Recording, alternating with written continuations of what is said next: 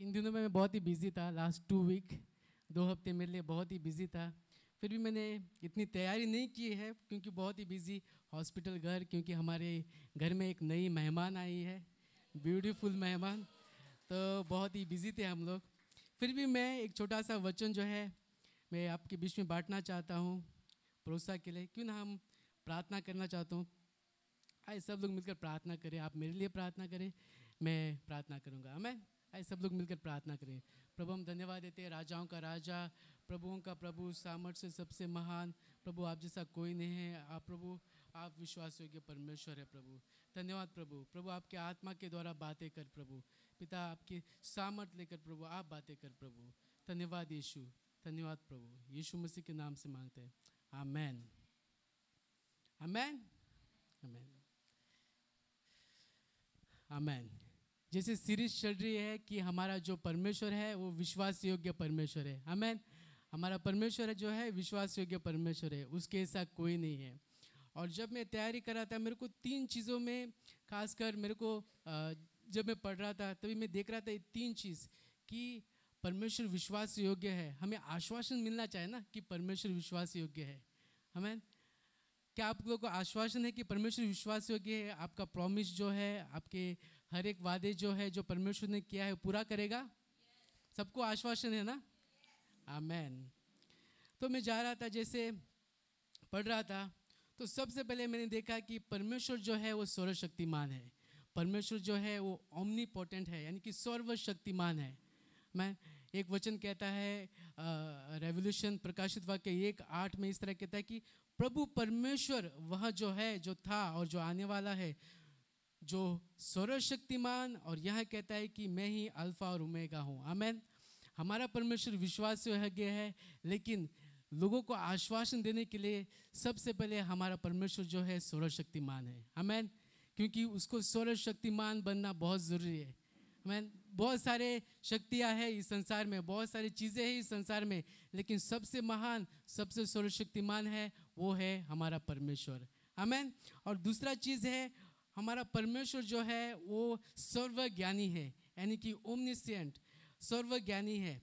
एक वचन कहता है, नीति वचन तीन और उन्नीस में इस तरह कहता है कि यहुआ ने पृथ्वी की नींव बुद्धि से डाली और स्वर्ग को समझ ही के द्वारा स्थिर किया है। अमेन हमारा परमेश्वर केवल सर्वशक्तिमान नहीं है, लेकिन वो सर्वज्ञानी है।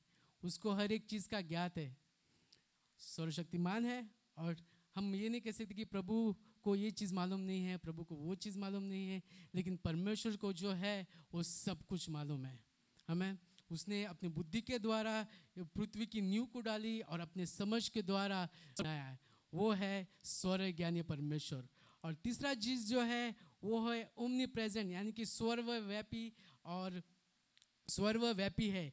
यानी कि वो हर एक जगह पर है। हमारा परमेश्वर जो है वो हर एक जगह पर है।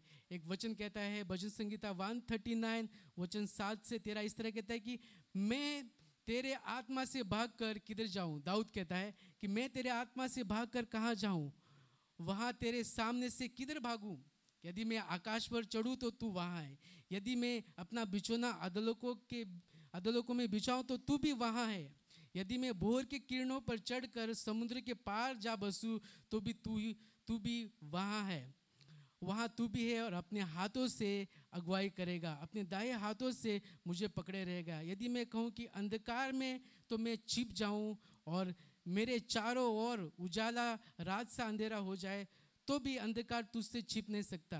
रात तो दिन के तुल्य प्रकाश देगी, क्योंकि तेरे अंधेरे और उजाले दोनों एक समान है। अमेन हम परमेश्वर से कहाँ भी छिप नहीं सकता है। दाऊद कहता है, प्रभु, मैं यहाँ भागूँ, आप वहाँ हैं। प्रभु, मैं अधलोकों में जाऊँ, अगर नरक में फाटक में, यानी कि इंग्लिश में कहेगा, नरक के फाटक में भी पर जाऊँ तो भी आप वहाँ पर है। अगर मैं ऊपर चढ़ूँ, आप वहाँ पर है। ठीक है?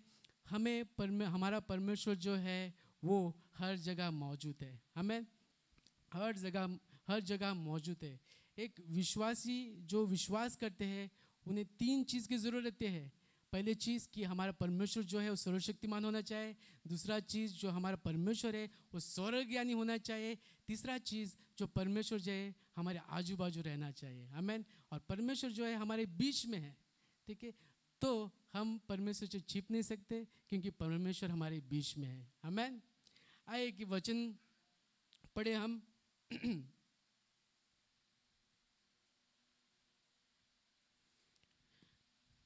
वचन पढ़े हम।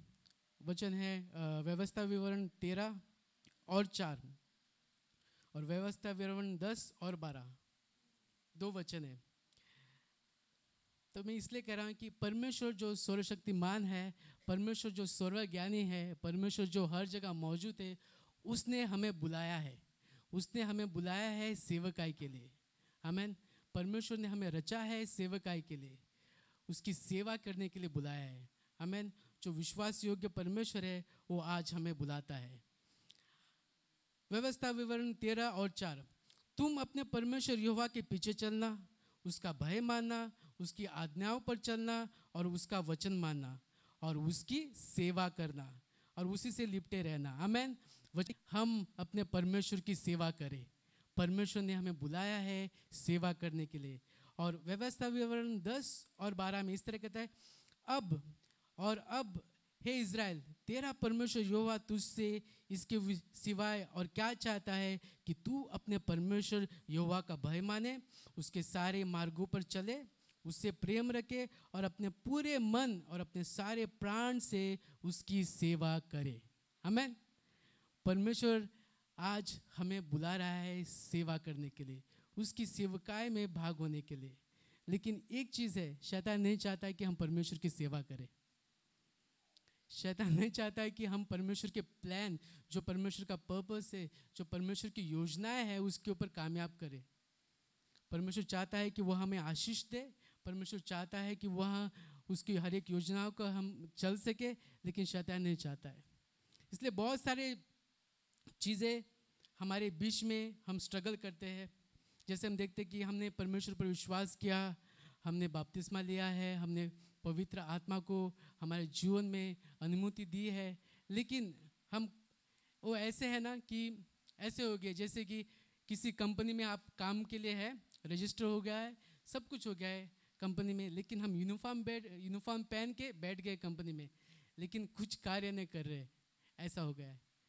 हमें परमेश्वर ने आज हमें बुलाया है सेवा करने के लिए। कुछ भी सेवा रहने दो, परमेश्वर के राज्य के प्रति कुछ भी ज़िम्मेदारी रहने दो हमें आज परमेश्वर बुलाता है, उसके राज्य के भाग बने, उसके आशीष के भाग बने। हमें अगर हम यूनिफॉर्म डाल के कंपनी में बैठ जाए और कुछ कार्य ना करे कंपनी एक, दो, तीन, एक महीना देखेगी, बाद में निकाल के बाहर फेंक देगी।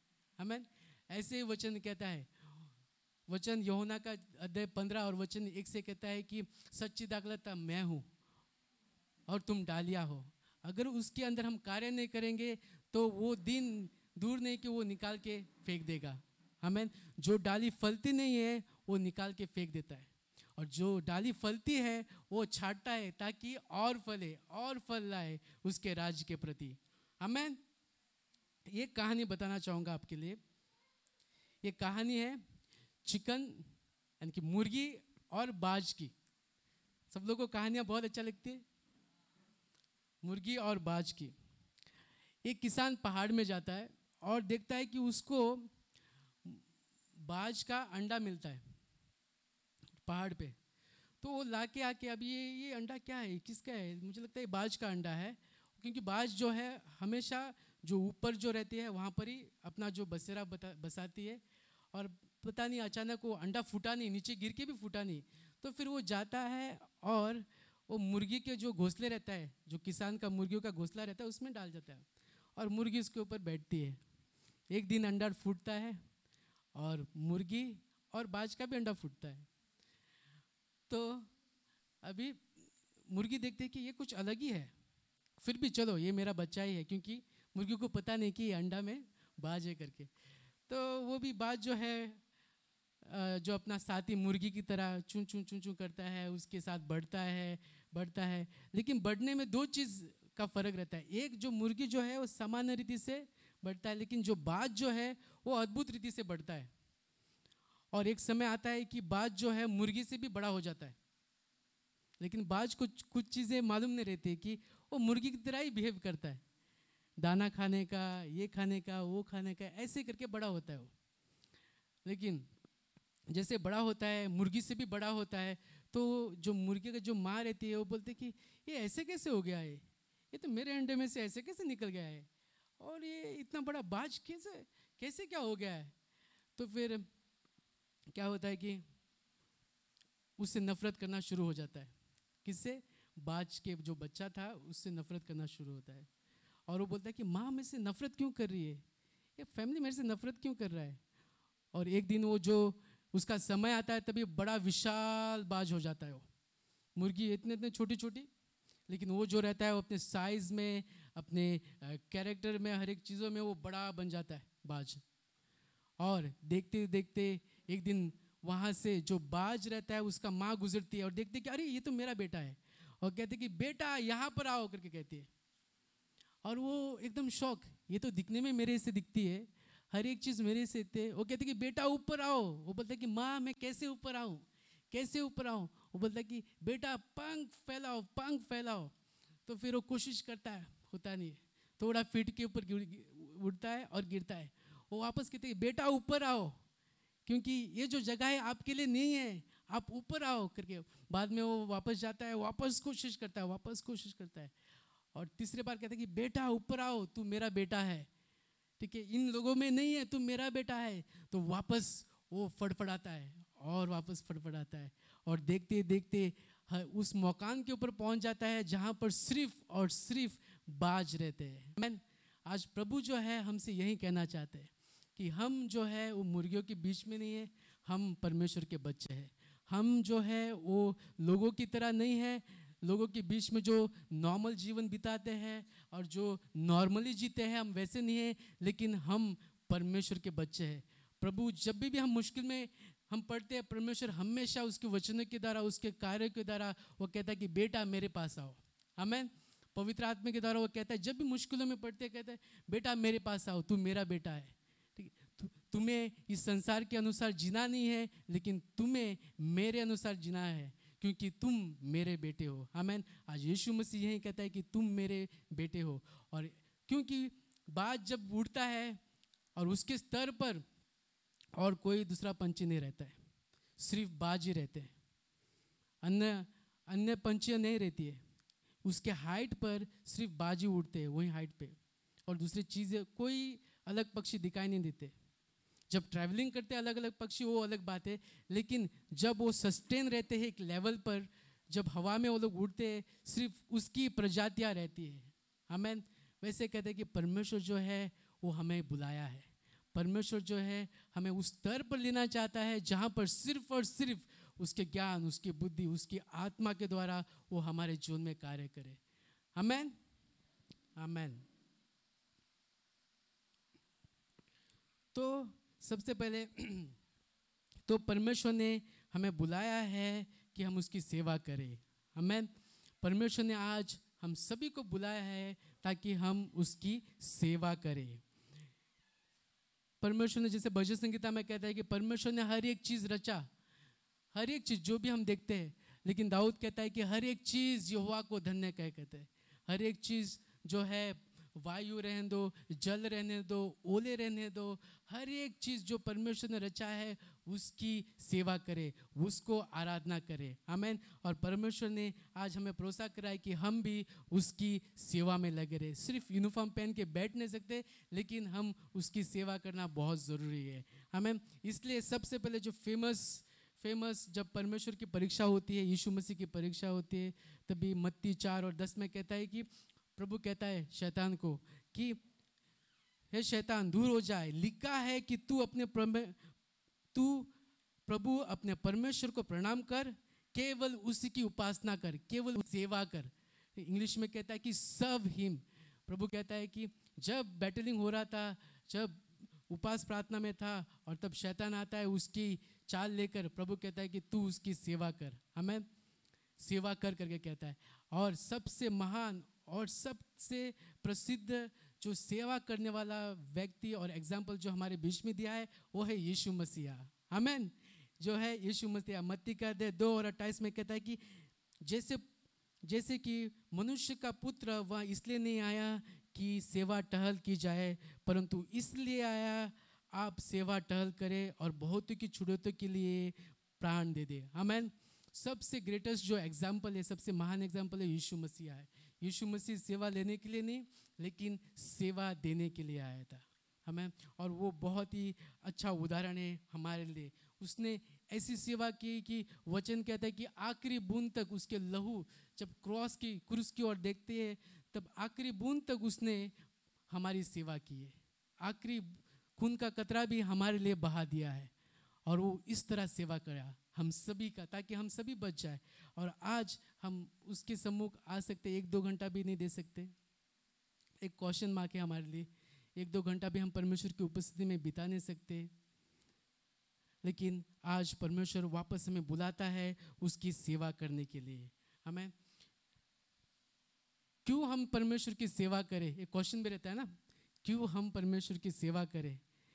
क्योंकि परमेश्वर ने हमको बनाया है उसकी सेवा करने के लिए। हमें उसका रेफरेंस में मैं देना चाहता हूँ। परमेश्वर ने हमें बनाया गया है, हमारी सृज, हमारे सृष्टि की है, हमारी सृजनार किया है ताकि हम उसकी सेवा करें। इफिसियंस अध्याय दो और वचन दस। इफिसियंस अध्याय दो और वचन दस में इस तरह कहता है कि जिसने हमारा उद्धार सॉरी क्योंकि हम उसके बनाए हुए हैं।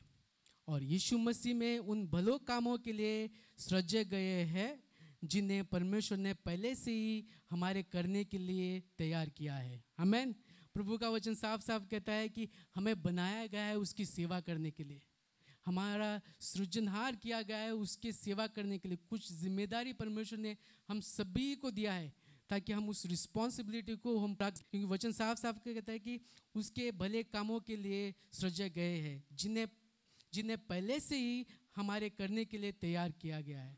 ज़िम्मेदारी परमेश्वर ने पहले से ही तैयार किया गया है और इसलिए उसने हमें बनाया गया है। हमें हम ऐसे ही ना बैठे, लेकिन हम सृजा गए हैं परमेश्वर की सेवा करने के लिए।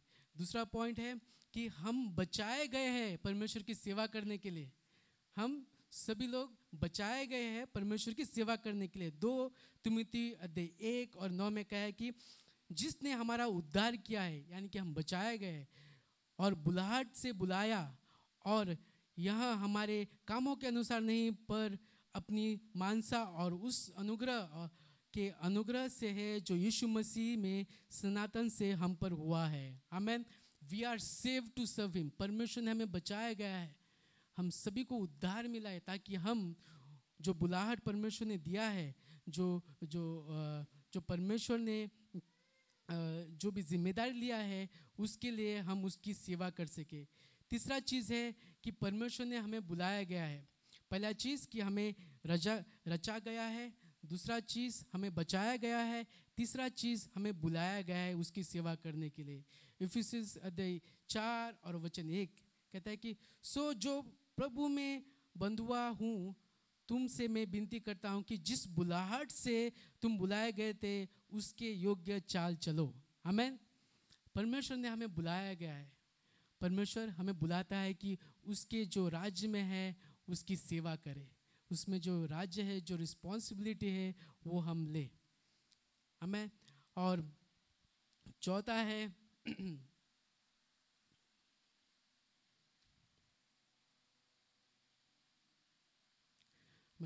गलेशियंस का अध्याय, गलेशियंस का अध्याय एक और पंद्रह में कहता है कि, परंतु परमेश्वर की, जिसने मेरी माता के गर्भ से ही मुझे ठहराया है और अपने अनुग्रह से बुला लिया है। हमें परमेश्वर, जब हम परमे, अपने माताओं के पेट में थे, तभी से परमेश्वर ने हमको बुलाया गया है। हमें हमें बुलाया गया है ताकि हम विजेता का जीवन जिए। हमें इसलिए नहीं बुलाया गया कि हम एक नौकर की तरह और जैसे परिस्थिति आती है, उसकी तरह हिल डुल के हम गिर जाए, लेकिन इसलिए बुलाए कि हम सर्वशक्तिमान की सेवा कर सके।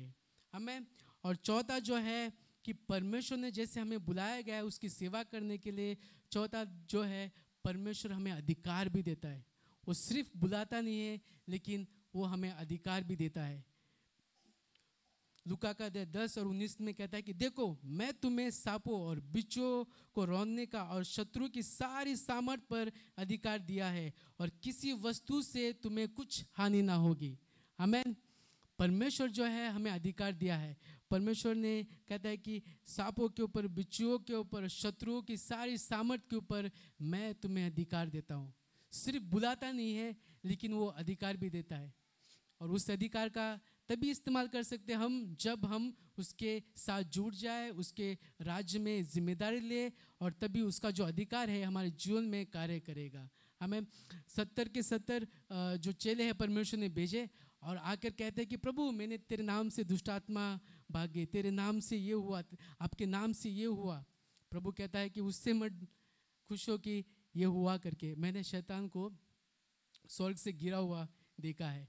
कि तेरा नाम जो है स्वर्ग के उस महान बुक में लिखा गया है। हमें जीवन के पुस्तक में आपका नाम लिखा गया, उससे खुश हो। हमें हमें उद्धार फ्री गीत दिया गया है पैर लोगों, लेकिन बाकी का सभी चीज़ के लिए हमें कार्य करना बहुत ज़रूरी है। कुछ ही दिन पहले हमारा भाई गुजर गया और वहाँ पे एक क्वेश्चन मार्क छोड़ दिया कि अगर हम इस समय परमेश्वर आता है, क्या हम योग्य है उसके सम्मुख ठहर कर बात करने का? क्या योग्य है कि हम उसके सम्मुख फेस तो दिखाने का योग्य तो है? प्रभु कहे कि क्या किया तूने मेरे लिए? मेरे राज्य के लिए क्या किया? तो हमारे ऊपर क्वेश्चन मार्क था। वो मेरे लिए बहुत बड़ा क्वेश्चन मार्क था, क्योंकि प्रभु, अगर अगर आप आज आते हो तो मेरे पास कुछ जवाब नहीं कि मैं क्या कहूँ कि मैं क्या किया आपके लिए। हमें ये जो क्वेश्चन मार्क है, वो हम सबके हृदय को हर एक दिन सताना चाहिए कि हम क्या करें परमेश्वर के लिए? उसके राज्य के लिए क्या करें शैतान चाहता है कि हर एक की आशीष ब्लॉक हो जाए। शैतान चाहता है कि झगड़ा लगाए। शैतान चाहता है कि उस मुर्गी की तरह जीवन बिताए, जो ऊपर कभी नहीं देखती, लेकिन नीचे ही देखती रहती है। लेकिन परमेश्वर चाहता है कि हम उस बाज की तरह उड़े।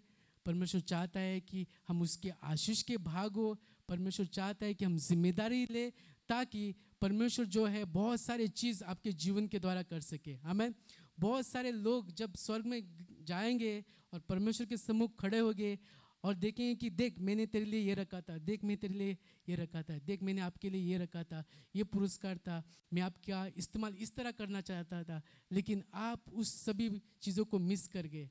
तो कितना दुख लगेगा ना कि परमेश्वर ने बहुत सारी चीज़ हमारे लिए रखे थे, लेकिन मैंने मिस कर दिया। मैंने अपना हंड्रेड परसेंट दिया नहीं। कितना दुख लगेगा? हमें परमेश्वर केवल हमें सेवा में बुलाता नहीं है। जब बुलाता है तो वो हमें अधिकार भी देता है। हमें, वो हमें अधिकार देता है। सारे दुष्ट जो है, हर एक सामर्थ्य के ऊपर विजय का अधिकार देता है। हमें, और पांचवा और लास्ट जो है, परमेश्वर जो है, जब हम सेवकाई करते हैं, जब परमेश्वर हमें अधिकार देता है, जब हम उसका इस्तेमाल करते हैं तो परमेश्वर हमें पुरस्कार देगा। हमें परमेश्वर जो है, हमें पुरस्कार देगा, जब उसके राज्य के भागी हो गए वचन रेवोल्यूशन यानी कि प्रकाशित वाक्य बाईस और बारह में इस तरह कहता है, देख, मैं शीघ्र आने वाला हूँ और हर एक के कामों के अनुसार बदला देने के लिए और प्रतिफल मेरे पास है। अमेन और लुका का अध्याय छः और बाईस में इस कहता है, धन्य हो तुम जब मनुष्य का पुत्र के कारण तुम लोग लोग लोग तुमसे बैर करे तुम्हें निंदा देंगे और तुम्हारी निंदा करेंगे और तुम्हारा नाम बुरा जानकर काट देंगे। उस दिन आनंदित होकर उछलना, क्यों, क्योंकि देखो, तुम्हारे लिए स्वर्ग में बड़ा प्रतिफल है और उनके बाप दादों के भविष्यता के साथ भी वैसे ही किया था। हमें वचन साफ़ साफ़ कहता है कि प्रकाशित वाक्य और लुका में कि परमेश्वर जो है, पुरस्कार जो है, पुरस्कार जो है, वो हमारे लिए है। हमें पुरस्कार जो है, वो उन्हीं लोगों के लिए है, जो परमेश्वर के राज के भागी है, परमेश्वर के राज में कार्य कर रहे हैं, परमेश्वर के राज में जो है दौड़ रहे हैं, उसके लिए और पुरस्कार उसका है। हमें प्रकाशित वाक्य बार बार कहता है कि धन्य है वो जो जय प्राप्त करे, धन्य है वो जो जय प्राप्त करे, क्योंकि उसके लिए बहुत सारा पुरस्कार है। हमें अगर आप प्रकाशित वाक्य पूरा पढ़ोगे, सिर्फ़ यही कहता है कि धन्य है वे जो जय प्राप्त करे। हमें परमेश्वर ने हमें बुलाया गया है पहले लोगों, ताकि हम उसकी सेवा कर सके। हमें हम परिपूर्ण तरह से अपने आप को दीन करके उसकी सेवा कर सके। जब हम उसकी सेवकाई में भाग लेते हैं तो बहुत सारी चीज़ सीखते हैं हम। अपने आप को नम्र होकर परमेश्वर के राज्य में हम जब हम कार्य करते हैं, बहुत सारी चीज़ सीखते परमेश्वर बहुत सारी चीज़ें हमें सिखाता है, किस तरह जीना, कैसे उसके हाथ में हर समय हम उसके ऊपर निर्भरित रहे, उसके लिए हर एक जो भी डिसीज़न ले, हम उसकी ओर देखे, बहुत सारा चीज़ सिखाता है। हमें तो चार चीज़ मैं बताना चाहूँगा कि परमेश्वर जो है, हम सृजनहार किया है ताकि हम उसकी सेवा कर सके। दूसरा चीज़ जो है परमेश्वर ने हमें बचाया गया है ताकि हम उसकी सेवा कर सके। चौथा चीज़ है, परमेश्वर ने हमें बुलाया है ताकि हम इसकी सेवा कर सके। और चौथा चीज़ जो है, परमेश्वर ने हमें अथॉरिटी दिया है, अधिकार दिया है उसकी सेवा करने के लिए।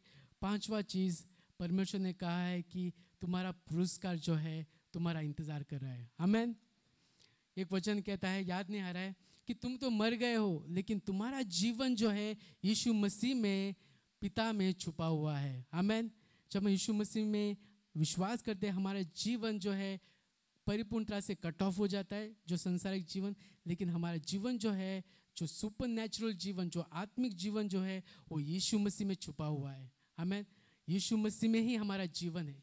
यीशु मसीह में ही हमारा सब कुछ है। क्यों ना हम इस समय क्यों ना हम खड़े हो जाए इस समय और कहे कि प्रभु, हमें इस्तेमाल कर आपके राज्य के लिए, हमें इस्तेमाल कर आपके कार्य के लिए, ताकि जब हम आए तो कहे कि धन्य है तुम। हमें आए, हम प्रार्थना करेंगे। बाद में मैं संतोष को इनवाइट करना चाहूँगा। प्रभु भोज प्रभु भोज के लिए। प्रभु, हम धन्यवाद देना चाहते हैं प्रभु कि आप राजाओं का राजा है, प्रभुओं का प्रभु है। सामर्थ्य सबसे महान है। पिता, आप जैसा कोई नहीं है प्रभु। प्रभु, आप हमें इस्तेमाल करें प्रभु। हमारे हर एक पिता परमेश्वर जो भी कैपेबिलिटी है जीनी भी, जो भी चीज़ आपने, हर एक गुणों से आपने हमें भरा है प्रभु, पूरे सामर्थ्य से प्रभु, आप प्रभु हमें इस्तेमाल करें प्रभु। ताकि प्रभु, जब हम आपके सम्मुख आए प्रभु प्रभु, हम सुनना चाहते कि धन्य है, क्योंकि तूने मेरी सेवा की है। प्रभु, धन्यवाद प्रभु, कि आप हमारे बीच में हैं आप हमें सिखा रहे हो, आप हमारे जीवन में कार्य कर रहे हो प्रभु। धन्यवाद यीशु। यीशु मसीह के नाम से मांगते हैं। आमेन।